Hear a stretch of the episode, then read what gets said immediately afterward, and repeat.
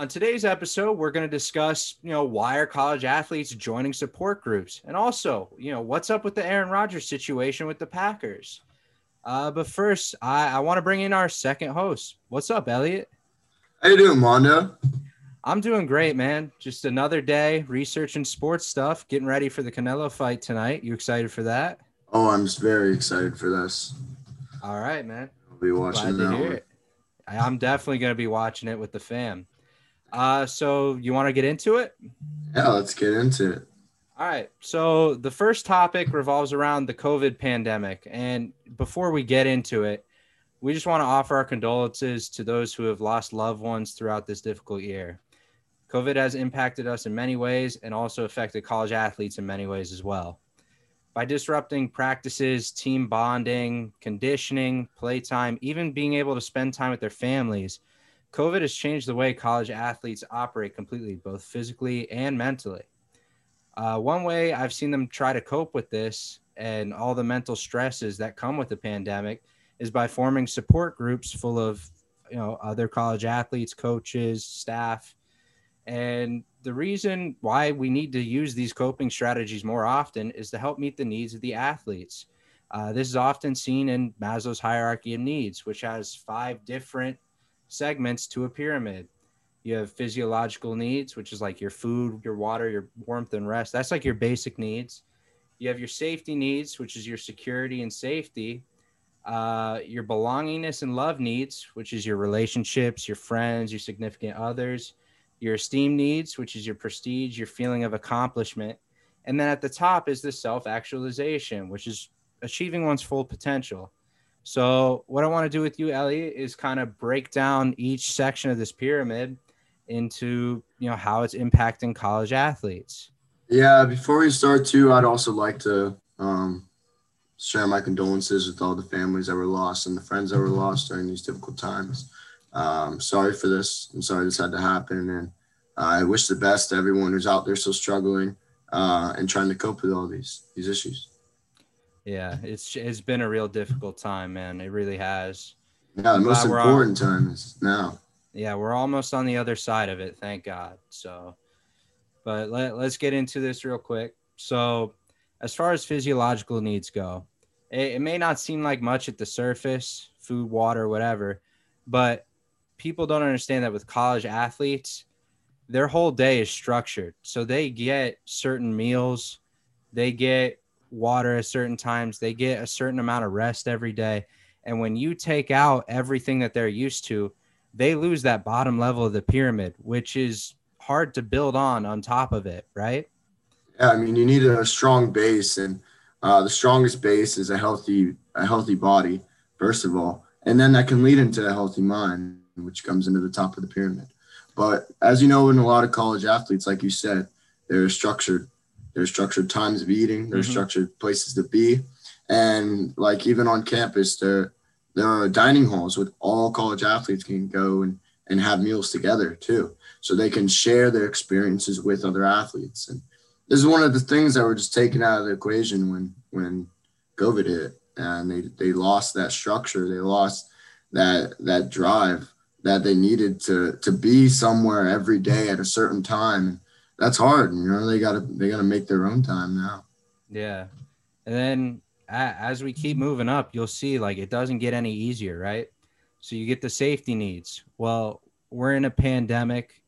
You're away from your family at college. You can't be near them because of uh, the guidelines. So you can't meet your safety needs. There's no security for you. Uh, the only way you are is if you're by yourself in an apartment and don't leave. It's just a really tough level to be able to hit during this COVID 19. Yeah, and a lot of people uh, use different strategies throughout the pandemic to cope with these while while they weren't getting the needs that they needed, um, especially the safety. Nobody was safe. Nobody knew if they were safe. You didn't know if you could go step outside and get this disease and and and, and suffer from it, um, this virus. Yeah. Yeah, yeah. And then you move to your belongingness and love needs. It's hard to keep a relationship in person because you can't go see them. There's social distancing guidelines still in place today. So you can't go out and hang out with your friends in public all the time. you can't go home and see your family all the time. It's just been really rough on these athletes, which also moves them into like the esteem needs issue. Uh, how are you going to get a feeling of accomplishment if you can't do the basic stuff that you've been used to your entire life up to this point? There's there's just no way to really do that. There's no reinforcement. You're right there. Um, and, and when you in order to be successful, you need the positive reinforcement. You need something to back you up and accomplishment. You need someone to say, hey, like, you did a great job today. And these athletes thrive on that. I mean, that's the whole whole reason we do athletics, right? It's to feel accomplishment, feel happy, mm-hmm. um, feel feel good self esteem. And when when the bottom of the pyramid is corrupted, so is the rest. Yeah, without those four layers, like there's just no way of hitting that self actualization which is why you're seeing these support groups come into play. They're trying to help build these athletes back up and get them to kind of where they were as we're coming on the tail end of the pandemic. So it's, uh, it's difficult. Yeah, the the way this whole uh, structure of needs, the hierarchy of needs from Maslow is, is is built up is on the pyramid level. You know, when you when you see a pyramid and you you look at its base, if it's broken, you can't continue to stack more bricks on, on top of it or else it's just going to crumble the more bricks you have on top on top on top of an unstable unstable bottom is going to be worthless so i think the hardest part of it when they had to come back was to first build these athletes back into the proper shape they were in you know fulfilling right. that physiological need and uh, that that that alone takes months it takes months to condition yourself back into where you were and especially into the peak physical shape that they were in. You know, like you're these are players yeah. that are going to be drafted into the pros. You're going to be lifelong athletes. And if you take out five months at minimum that they can't work out in a structured workout place and getting the proper food that they need and the proper care they need, they're not going to be able to fill that fill that yeah, bottom man. layer. It's clearly going to impact their mental health as it has with so many other people who aren't even college athletes. Which is, yeah, like I mean, this is why we're talking about it. It's good if you if you're out there and you need someone to talk to, make sure you talk to them about it 100%. because we all go through this. Whether you're a student athlete too, or you're just a regular citizen, um, everyone needs to fulfill these hierarchy of needs because that's how we become happy. That's how we become good people. Exactly. Which brings us down to our nature and nurture approach, which is a great, uh, great comparison for what they were talking about in in um, in the article that I actually just read uh, about their coping strategies for the athletes. Where there you have two types of coaches. You have coaches that are a win at all cost mentality, which is ingrained in a lot of coaches, um, and then you have which is a lot about the nature of the coaches, right. who they are, how they're built.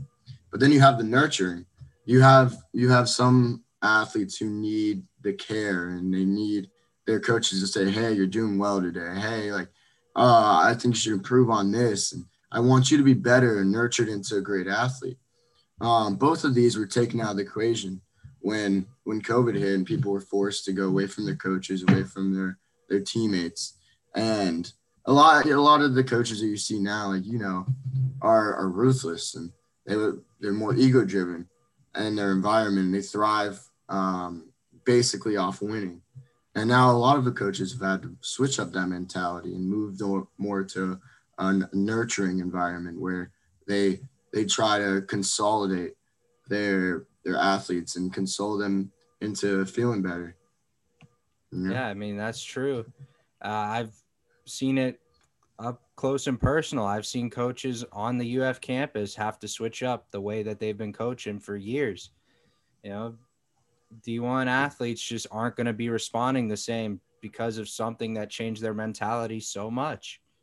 Yeah, I mean, studies have even shown uh, that the coaches that are developing more of a nurture approach have been more successful in bettering their athletes into uh, a better better self actualization and better mentality in general. Uh, which brings up, you know, the lack of positive reinforcement that has been seen throughout this um, this time. You know, when you're when you're out, you step on on the field, you you hope for that reinforcement that Right. hey, like these guys are gonna clap for me, or these guys are even gonna boo for boo at me, and that that fuels you. That when you go up and and win a game, you can't go out and win a game because there aren't any games to be played. What do you do then when you can't go and into the weight room, and your coaches would be yelling at you like, "You can do it, you can do it," and push that push that extra pound. You know that Right. doesn't happen, and and people need that. Well, you know, and I kind of look at it as using reinforcers, right? So you can't really use primary reinforcers because you're not allowed to use money in the college setting. So the use of secondary reinforcers are going to be crucial, such as, you know, just simply saying good job, high fives, just making sure you're checking in on your players is going to be so important in continuing to develop the relationships and just develop the mental health that may have been affected by the pandemic. Perfect alliteration. Uh, which brings us actually to our next topic of Aaron Rodgers. Uh, you know, Aaron Rodgers is, has been in the news recently because of his lack of reinforcement by his team. Um, he, he's been he's a three-time MVP and only won one Super Bowl with the Green Bay Packers. Um, he's he's the QB of the Green Bay Packers, uh, and people are calling him out. His team's calling him out. They don't they don't know if they want him. Uh, but the crazy part about it is, what are they doing for him? What what what do you think? You know, exactly. It's it's really been a what have they done for Aaron Rodgers over the past decade? There's been no offensive picks in the draft over the past couple years aside from guess who? A quarterback. And you're basically saying, "Oh yeah, we're just planning to get rid of you to a future Hall of Famer." Like it makes no sense to me why the Green Bay Packers just won't give Aaron Rodgers the resources he needs. I really don't understand it. The only thing I could see why they why they don't want him back is maybe I mean obviously we're not we don't have any of the news besides what's been given to us, uh, but there could have been a deal back last year where like all right you got one more season left in you, and they they obviously weren't shooting to be the best. Um, then what happened? Aaron Rodgers won the MVP. and So- by convincing fashion too really carried my fantasy team you know got got to throw that in there so do we keep the guy? Do we continue to try to build something with him the next year, or do we toss him in the trash and try to keep going? Um, yeah, are are his hierarchy of needs being filled with the Packers? definitely not man you want to dive into this Yeah, I mean, you know what's crazy is that, well, despite, I mean, a lot of people are driven for different reasons, right? For me, as we'll get into later, it's a lot about anger. I channel my anger, and that's that's how I, you know, I thrive on competition. Um, so, do you think maybe because he's obviously achieving his self actualization up until this point, where mm-hmm. he won the MVP, he proved all the haters wrong, and and his even his team wrong and saying, okay, I'm 38 years old. I don't know how much I, more I can do. He said, no, I'm 38 years old and I'll show you what I can do. And it shows to show you there's a lot of, you know, a lot of different ways that you can, you can achieve these goals. you know and i think like the biggest issues like we're seeing him face is definitely the the safety needs and the belongingness and love needs right? So with the safety needs like he's not getting his resources that he needs. And that that's a crucial part of that section of the pyramid. He's not getting his wide receivers. He's not getting his tight ends. He's only getting defensive players and a backup quarterback to the mvp like that just doesn't make sense to me. And then you also look at the relationships. He has an awful relationship with the GM. He said he won't return to the team if the GM's still there. So, like, what what are your thoughts on that? Because I, I just don't understand it. I don't know. It sounds like he's got some issues lying in, in the back of his head with the team. And who, who knows if even this has been building up for a while. And his, his last season was, was to show them that, you know, I see you guys trying to play around me and trying to get rid of me, but I'll show you that I'm not one to get rid of. Uh, and, and continue to try to tr- prove them wrong in that safety aspect because obviously he isn't safe. He's not safe with his team. He's not safe with his GM, um, which uh, obviously I guess hasn't hindered him too much, but it goes to a point of when does it eat at you too much? And and we actually saw in uh he was at the Kentucky Derby and he was wearing the, the name tag and yeah. I, I, don't know. I think it said what is it? Turd, turd, turd Ferguson. Turd Ferguson. Yeah. I don't know. Maybe that that was a shot saying, "Hey, is this how you guys look at me? Because I'll show everyone else this. This is how everyone looks at me."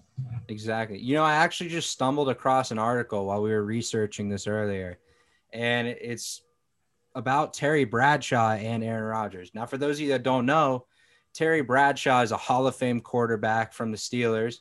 He's currently an NFL commentator, but he's calling Aaron Rodgers weak for his stance with the Packers, which frankly is honestly due to the different eras that we've seen that both Terry Bradshaw and Aaron Rodgers have played in. You know, when Terry Bradshaw played, this was a stick to the same team no matter what. You are going to kill a man on the field. There's way less penalties. It was just a hardcore head to head fight type of era. And you had your teammates' backs no matter what, right? So then you go and look at the current NFL today, and you can sincerely see clearly the different tiers of players in the league and how they're treated. So for Aaron Rodgers being that franchise player, he he's not getting the love he needs from his organization. His staff doesn't have his back. The front office doesn't have his back. And that's not something you would have seen, you know, 30 years ago. It's not something you would have seen 40 years ago. So just the way it's changed and how QBs are seen as divas just because of the penalties in place, it it gives a bad look to a situation that may not actually deserve a bad look. As much as I'm all for staying with the same team throughout your whole career, if that team's not going to help you out, why stay? Why force it? Yeah, he might love Green Bay, he might love the fans, but the team clearly doesn't love him back.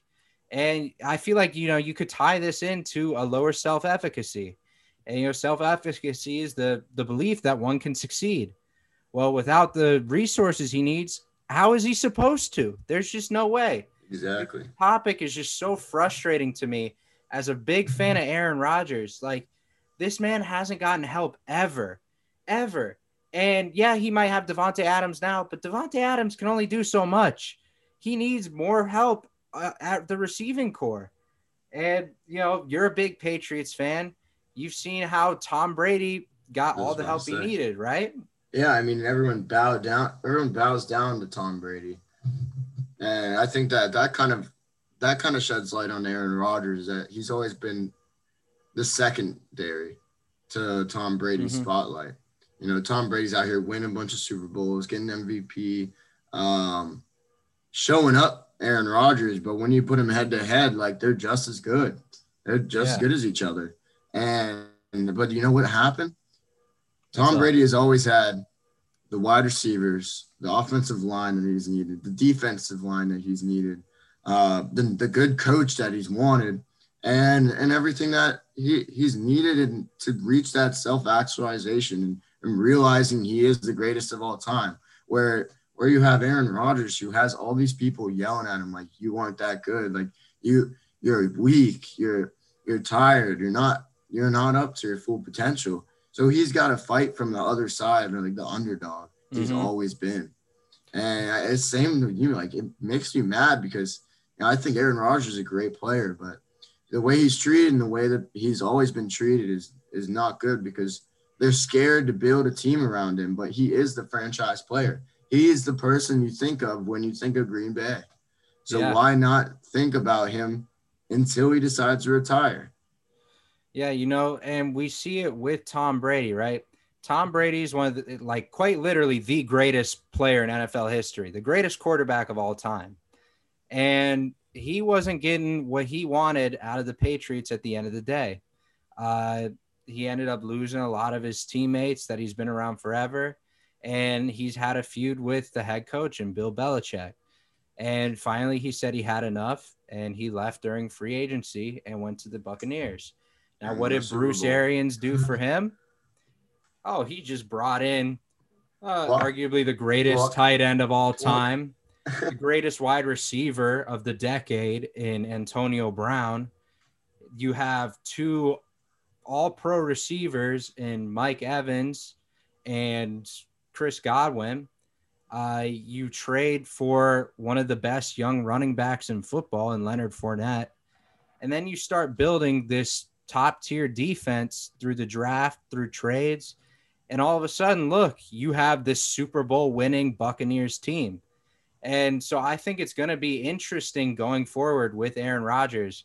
You know, is he going to get traded and go somewhere else? Or is he going to stay here and make the GM go away? And it's honestly, Aaron Rodgers is in control in this situation.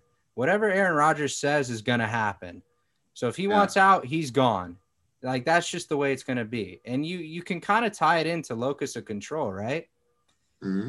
So yeah, I mean, yeah. he's got an internal locus of control where where he can control his own fate and by leaving and hopefully playing for an organization that wants him to win, that wants to work around him, or he can focus on his external locus of control and whether the Packers want want him to say. So there, there's two totally different scenarios of who's going to control this. Is it going to be Green Bay or is it going to be Aaron Rodgers?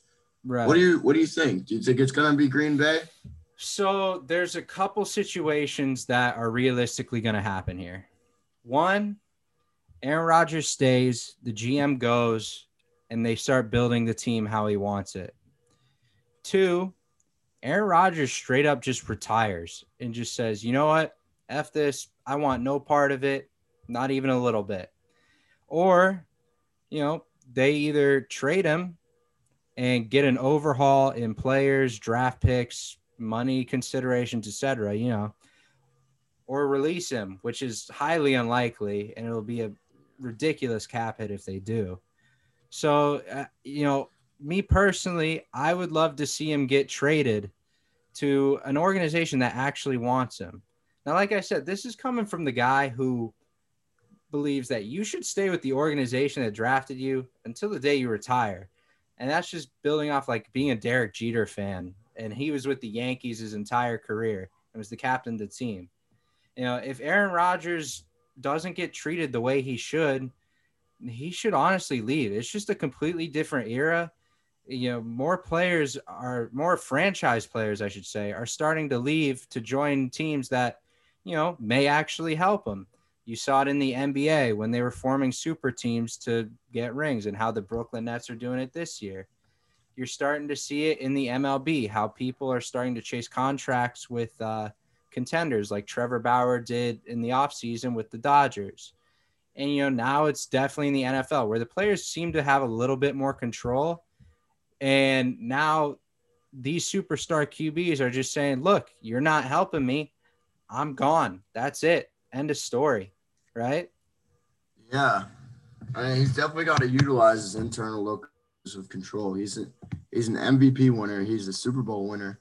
He's he's a great quarterback. He's a lovable person. So he, he shouldn't let anyone decide his fate. It should be all up to him uh, at the end of the day because he is mm-hmm. the, the second greatest quarterback in the NFL right now and should be treated like it and shouldn't be tossed around like a like a rag of meat. Exactly. Now, if I were to ask you, right, you're headed into the draft a couple years ago. Mm-hmm. You have a two-time MVP in Aaron Rodgers, and you see that yeah, he had a down year, but he's still Aaron Rodgers. Would you have drafted a QB, or what would you have done? You know, I probably wouldn't have drafted a QB until after I talked to him. Maybe they did talk to him, uh, but it sounds like they didn't. And would have been like, all right, we'll, we'll, ride your boat for a couple more years, but this is the end. Um, mm-hmm. And we'll work with you until you want to retire, but this guy is going to be sitting behind you. Uh, I definitely wouldn't have drafted a QB in the first round. I would have drafted, would have probably gotten a fourth round, third round QB um, because I mean QBs are everywhere. You can get a quarterback anywhere, uh, and with the same skill, it's about the coaching. It's about who's he working under, and you saw that with Tom Brady. I mean, he was drafted very low, and you exactly. know what? He ended up being great.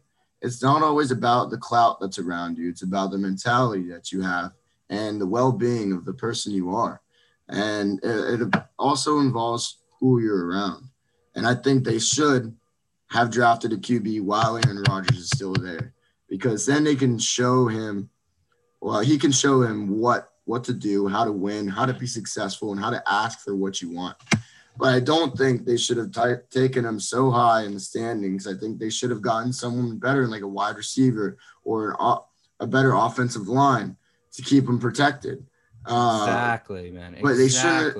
Yeah, don't don't utilize one of your greatest picks and in something that you already have. Right. I mean, I as we were researching it, I I was watching First Take Get Up, you know, all these shows and watching the different segments they have about Aaron Rodgers. Guess what? They all say the same thing. Aaron Rodgers is in control here. He can decide what the Packers do and what other teams do around the league. That's just the kind of influence he has.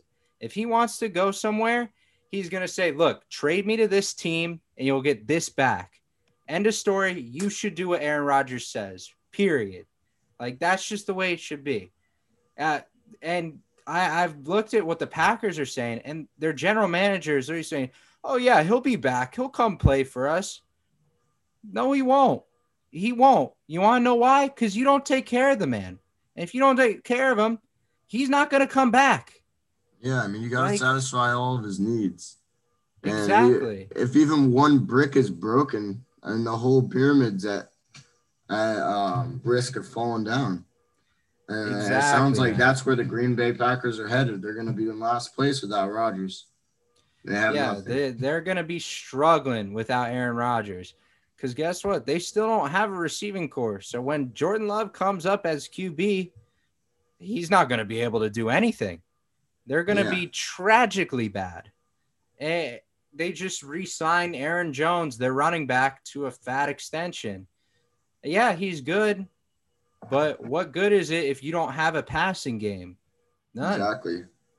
I mean, 90% of the of the league is moving into more passing, uh, less rushing, uh, longer yardages, and longer throws.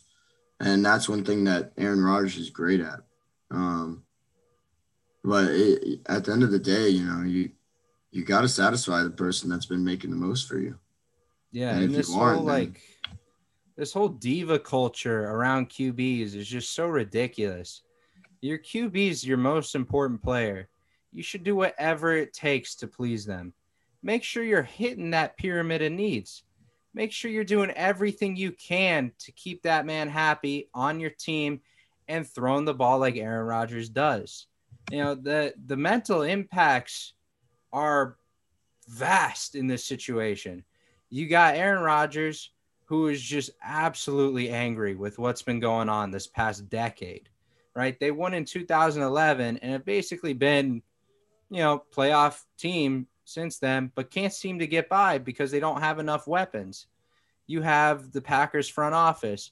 We're just like, oh, yeah, you know, we pay him, so he'll show up. Yeah, no, that's not going to work. That's not a good reason. And, and then you have his teammates, right? These teammates have been around him forever. They know who Aaron Rodgers is since before they were in the league.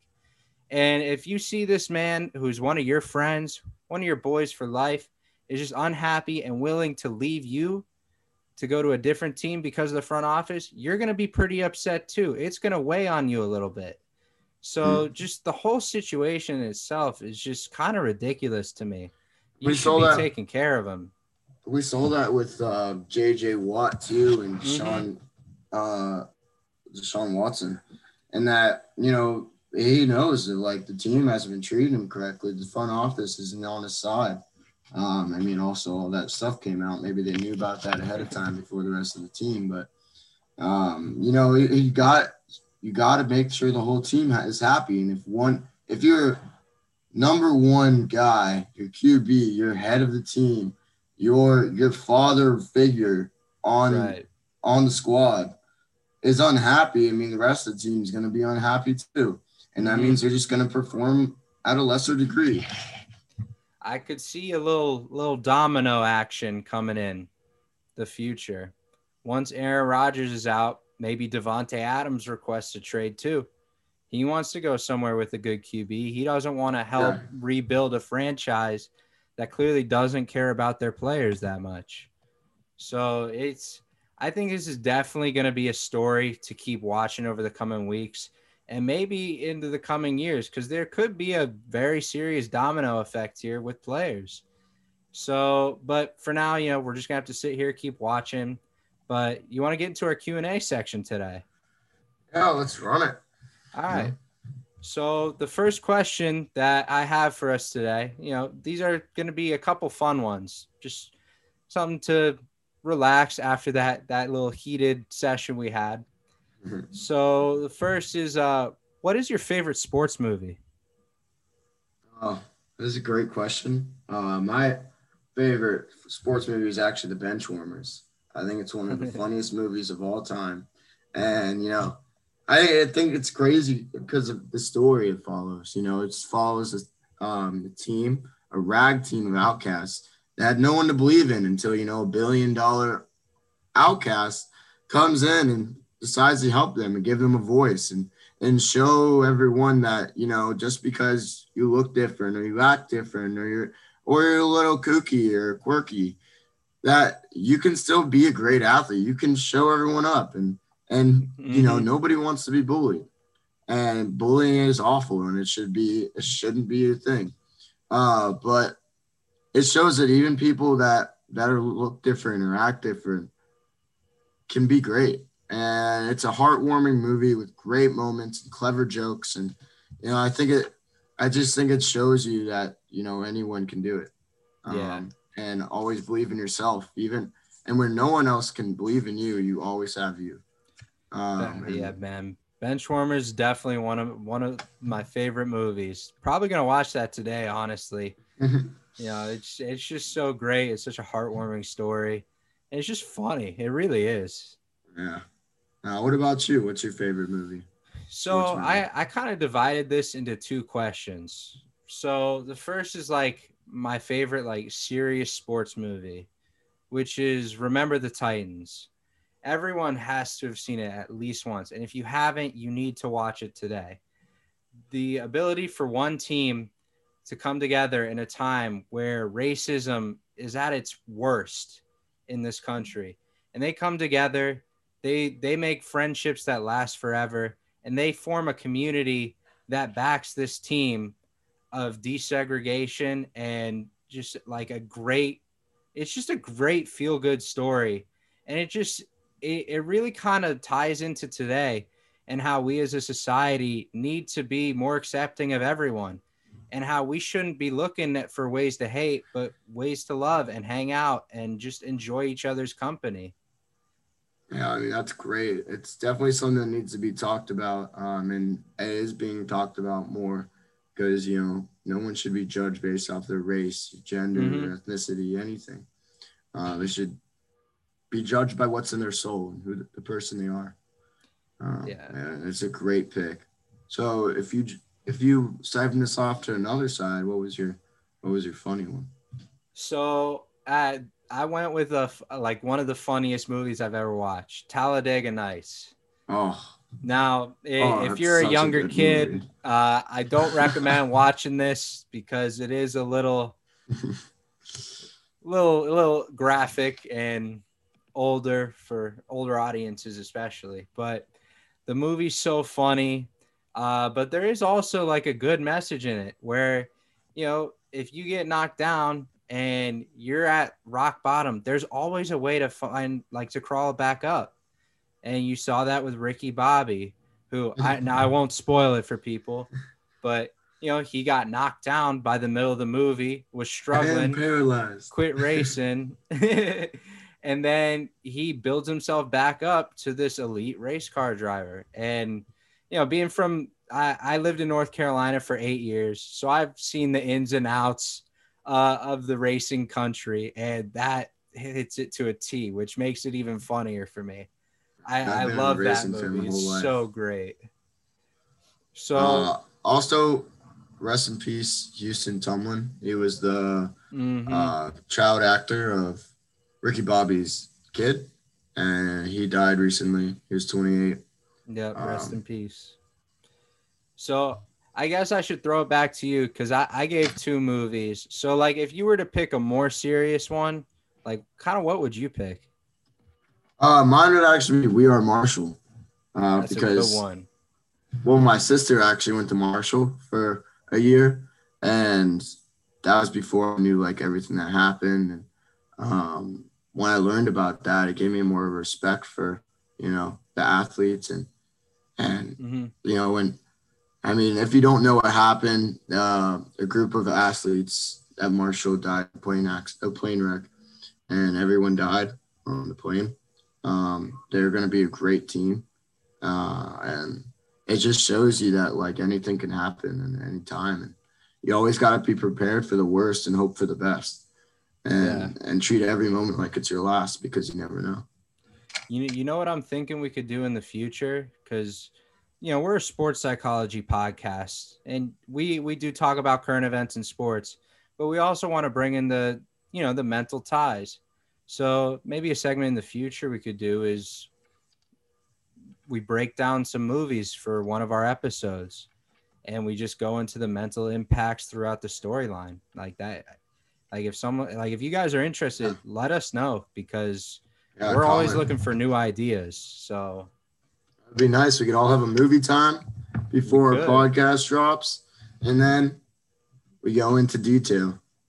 Have some popcorn, little little notepads, and yeah, funny or not, there's always a message bears. behind these sports movies. So, you know, Yeah. we can dive into it if you guys want to. Just let us know. But uh, you know, I think it's time to move on to our to our next question. This is one that, you know, we get asked a lot just by our friends in general. Uh, but what are your top five songs, you know, to listen to before you compete? Well, I'll just go first, and I'll give you a little background going into why listening to certain songs are is important if you want to be successful as an athlete.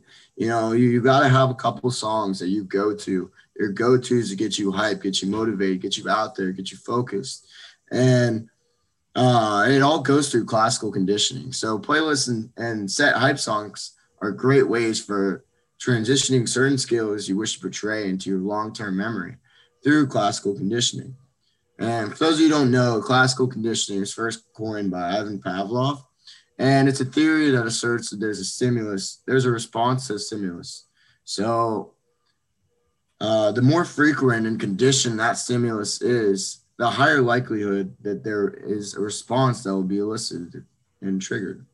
So, for example, with music and athletic performance, the conditioned stimulus is the music, and the conditioned response is the hyper focus on perform- performance and the game mentality. So the objective is after a while, um, there the conditioned response will occur without the actual presence of the stimulus. So to go into example, like for me, my favorite hype song of all time is "Lose Yourself" by Eminem. Great one. This is my one. first first rap song I ever listened to. I remember I was sitting on the couch and I come into it and I hear "Lose Yourself" and I'm like, Wow. wow. Same reaction I had, man. this guy is telling me. He's telling me a story about how how you need to seize the moment. You need to just go out there and lo- I'm getting chills. You need to go out there and, and lose yourself and treat every moment like it's your last and like that, that you want it. Um, so I listen to this song before every sporting event and before every match that I go out and wrestle, before every uh, lacrosse game when we're on the bus getting out there, for every uh, baseball game when I was about to take the field. Yeah, man, this it elicited my brain to be hyper focused, and I would listen to the lyrics, and I would I would be I would respond by by being mentally in the zone. And even now, when I don't even have to listen to the song, I start thinking about it. I start I start all right. I'm going to the gym. What am I gonna do? I need to be focused. I need to I need to be training, and immediately what goes through my head lose yourself lose Yeah. yourself in the moment Real quick, for those of you that don't know, Elliot and I work out together uh, almost every day. So I'll catch him, you know, at least once each gym session singing this song J- just so you know that. Oh, and when I get into it, I get into it too. I'm out That's there, true. I dance. I'm a I'm a very extroverted man. Uh, I go out there and I'll just be kooky. I like to be weird. I like to be different, and that goes to all you out there listening too. Don't be afraid to be different and lose yourself. But back to the matter at hand, you know, uh, in operant conditioning or classical conditioning rather, you you want that response to be triggered by um, listening to the song. So every time you listen to the song, you will go into your zone. You'll go into your happy place. You'll go into your focus stage. So my other four songs to answer the question are "Not Afraid," "Love the Way You Lie," "Prom Queen," and "Beware." They feature two of my most favorite artists, Eminem and Lil Wayne, the best Yep. rapper of all time. Um, wow. and and every time I listen to, it, you know, I get in the zone. And you need to be in the zone if you want to win.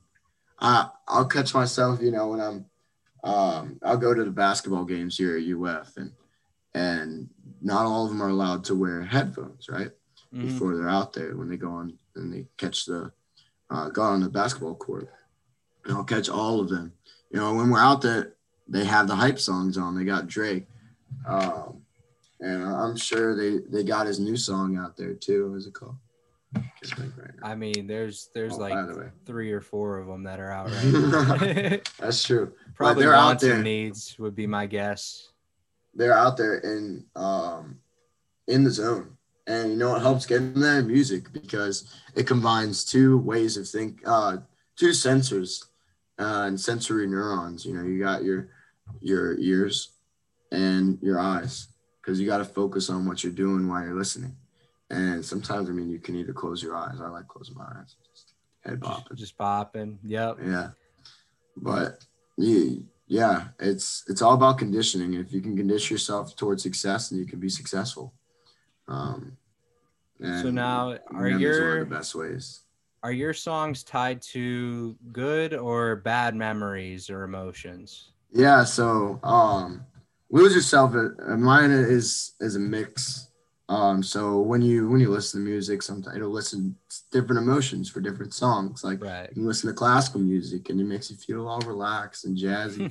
or or you can listen to you know rap and go hardcore or country and feel like you want to kick your boots up and, and sit back um, but when i'm out there going about the field i listen to all i listen to these five songs to get my head in the game and, and be mad because um, i've made a lot of mistakes in my life so as many other people. Uh, Mhm. beware. Beware is one of the last ones i listen to before i take the field uh, because you know it says it in the name. You got to beware. You got to beware of these errors and not let it happen because if you let it happen again it'll keep building it'll build it'll build and you do it more frequently. And you don't want it to happen more frequently. So the best way is through conditioning and the same way you go out and feel and practice you're conditioning your body to elicit a certain response. You're listening your brain to elicit a certain response when it listens to a certain melody. And i i like to get angry because i'm very passive aggressive and i don't i'm not really aggressive at all unless i'm going out. Um, True. but i i like to listen to music to be to have my my anger be funneled. Because i don't let myself get angry very often because it's an unnecessary trait. You don't need to be angry. And you don't need to make the world a worse place. Um, but when you step on the field the first thing i want to do is smother everyone.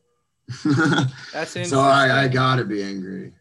I gotta yeah, that that's kind of interesting because like, uh, my my mood can be changed by the music I'm listening to. So like, if I'm angry, like I'll listen to angry stuff. But like, right before I go out and compete, I kind of have this thing where it's called a progressive lock-in playlist, and basically like the five final songs that I listen to have all been walk-up songs for me while I was playing baseball. So I'll, run through them now. So the first one we got is Crazy Rap by Afroman. Now, again, if you're younger and you don't know what this is, you probably shouldn't listen to it yet until you're you're a little bit older. But yeah Usually usually I'll- has explicit content on it yeah, I'll listen to it with the boys. We'll wrap it together. You know, it, it gets me in a good mood, ready to go. Kind of like a little bonding thing. You know, I, I'm just enjoying myself. And then we move on to Look at Me Now by, you know, Chris Brown, Lil Wayne, Busta Rhymes, like, like the the you know the the the goats, some of the goats. And I I like to try and kill the uh the Busta Rhymes and Lil Wayne verses before I before I move on to the next song. It gets me hyped, gets me locked, and, and my brain's moving at 100 miles per hour, so I'm ready to go. What's For up? those of you who aren't always around us, when this man starts singing crazy rap, no one can get him out of the zone. Ever. Oh, I'm always in it. He's and it. you you in see it. it at parties oh. or just chilling at apartments. If it comes on, you know, I got the whole room bumping. That's just how yeah. it is. I just love it. Last time we went to this billiards bar, right? And this guy's like, okay, okay, let me get Ox. Let me get Ox. Goes up to the TouchTunes pad. What does he play? Crazy, Crazy rap. rap. I'm like, oh, this is the Mondo. clean version, but it's these. You know, we got the we got the bar bumping. All the boys were having a good time. I was just standing there rapping, playing pool. But yeah, that that's just kind of one of my songs. But moving on to the next one, we got right above it by Lil Wayne and Drake. Uh, so I got this song from the show Ballers, and I heard it back in high school for the first time when I was watching the show. And I immediately fell in love with it. And I made it my walk up song for sophomore year. And I, I was playing really well. And a lot of times when I'm playing well, I attribute it to, you know, getting pumped before my at bat. So right above it is kind of that flip in my playlist where I go from messing around, just kind of rapping, listening to music to, all right, it's time to get focused, time to get locked in. So that that right above it is kind of my my transition song. So you get that hype beat, those crazy raps, and then boom, I flip it. Now we're going to classic rock. Classic rock's always the ending area before I compete. That's what locks me in. With the first one, we got Crazy Train. Everyone knows the intro to Crazy Train. That's just the one of the best intros to any song ever recorded and that was my walk up freshman year. And i i love that song. I i would go on a tear whenever i would hear it. I would listen to it when i was in the gym while i was practicing while i was in the game. Like i was all for that song. So that was that's the point in my my playlist where i'm like all right like we're getting there. This next song and then it's time. And that next song that absolute banger to end it on rock you like a hurricane. You know it. That was my walk up for softball this year. Mm-hmm. What did I do? I got out one time the entire season and was dominant. Mm-hmm. rock you like a hurricane. Uh, it, the song is kind of like a tie for me because like it's a tie to baseball where like I'm about to rock this pitcher. I'm about to hit this ball 600,000 feet. Like I am ready to go. I am locked in. We are on top of it. So Rock You Like a Hurricane is that song that I ended off on. That's where I got that death stare going. I'm ready to go. You cannot take me out of the zone. but I, I just think it's kind of interesting, like the difference between you and I when it comes to getting pumped up before a game. Cause you're more focused on anger, like getting ready to like almost like kill someone on the field. Yeah, basically. And, and I'm basically there, like I'm going from a vibe to getting locked in to where I'm motivated, right? Like I think I'm like a like a walking montage essentially when I hear these songs. And I'm picturing the right moment. But you know, I, I don't end up getting mad or angry. I'm just like, I'm happy, I'm ready to go. But like, you know, I'm I'm here, I'm here to win, right? I'm I'm there no matter what. So I, I just kind of found that interesting. The the two different styles we have. Uh, a lot of mine ties into um like I used to do taekwondo, right? And mm-hmm. that was my channeling of all of like built up frustrations and stuff. Like you kick it out, you punch it out. Um, And then when I started wrestling is when I really started like finding a way to like I could slam guys, just throw them down and completely wreck them. Yeah. And uh, I, it was nuts. Like that's when I started to get hyped. When I would be out there, you'd see everyone else like because it's you versus one other person, and you're basically trying to kill them. And, and you'd go out there. I remember the first time I ever wrestled. There's this guy came out. He's he's looking out mean and stuff. Wow, I'm gonna, I'm gonna come out you. He starts jumping like a monkey, starts slapping himself and stuff. And I'm like, geez, like, like what's going on with this guy? do you really need to do that? And I'm over here like listening to some like nice Lil Wayne, like kind of chilling and stuff. And then and then he whooped me. Oh, he absolutely threw me. And I'm like, I never want this to happen again. I was so mad. So, so mad. And that's when I kind of switched it up and I was like, I, I don't want this to happen again. I don't want to be embarrassed in front of my family and friends like this. So ever since then, I mean, I became like a great wrestler. But uh, so, I mean, yeah, I just think that's interesting. And like, I, as a viewer, you guys can see, you know, there's multiple ways to get prepped and get locked in for any kind of match. You you can take the angry route, you can take the progressive lock in, you can take like classical music. Like my other roommate Proc, he he liked classical music before games. It helped him get locked in. And one of my other boys, he likes listening to pop music when he's getting ready to do stuff. So there, there's a bunch of ways to kind of get locked in. Doesn't necessarily have to be what we like to do, but I just thought this was a good question because you know it kind of shows you what we think before we get started, what what we're thinking about when we're going into the next match. Hey, it's just something interesting. Yeah, I think also as a listener, I challenge you to to look out for that. What do, ask your your fellow players, your fellow athletes, what do you do to get pumped? How do you get pumped? See how they perform on the field based off what they're doing before the game. I remember when I was uh, playing lacrosse and our team was really bad, as you might have heard in the in the first podcast. Um, But it, then I started to realize when our when we got our new coach, we'd be on the buses and we'd play like like chill like a a like that type of music, and we wouldn't be like locked in. We would just be having fun, playing around, and then we'd get our butts whooped on the field. And then I remember our coach came in one day and he was pissed off because we started playing Water by Ugly God, which is not like a hype at all. And we were literally pulling up to the um to the field. And he's like you better turn that off. Like if, you, if i ever hear you guys play this type of music again you're off the team. And i remember i was like dang. Like i, I it was like the back of the bus vibe so everyone else in the front of the bus was listening and like like focus and then all of us in the back of the bus was like hey like we're just chilling out here Yeah, and my it my changed coach up. was weird too.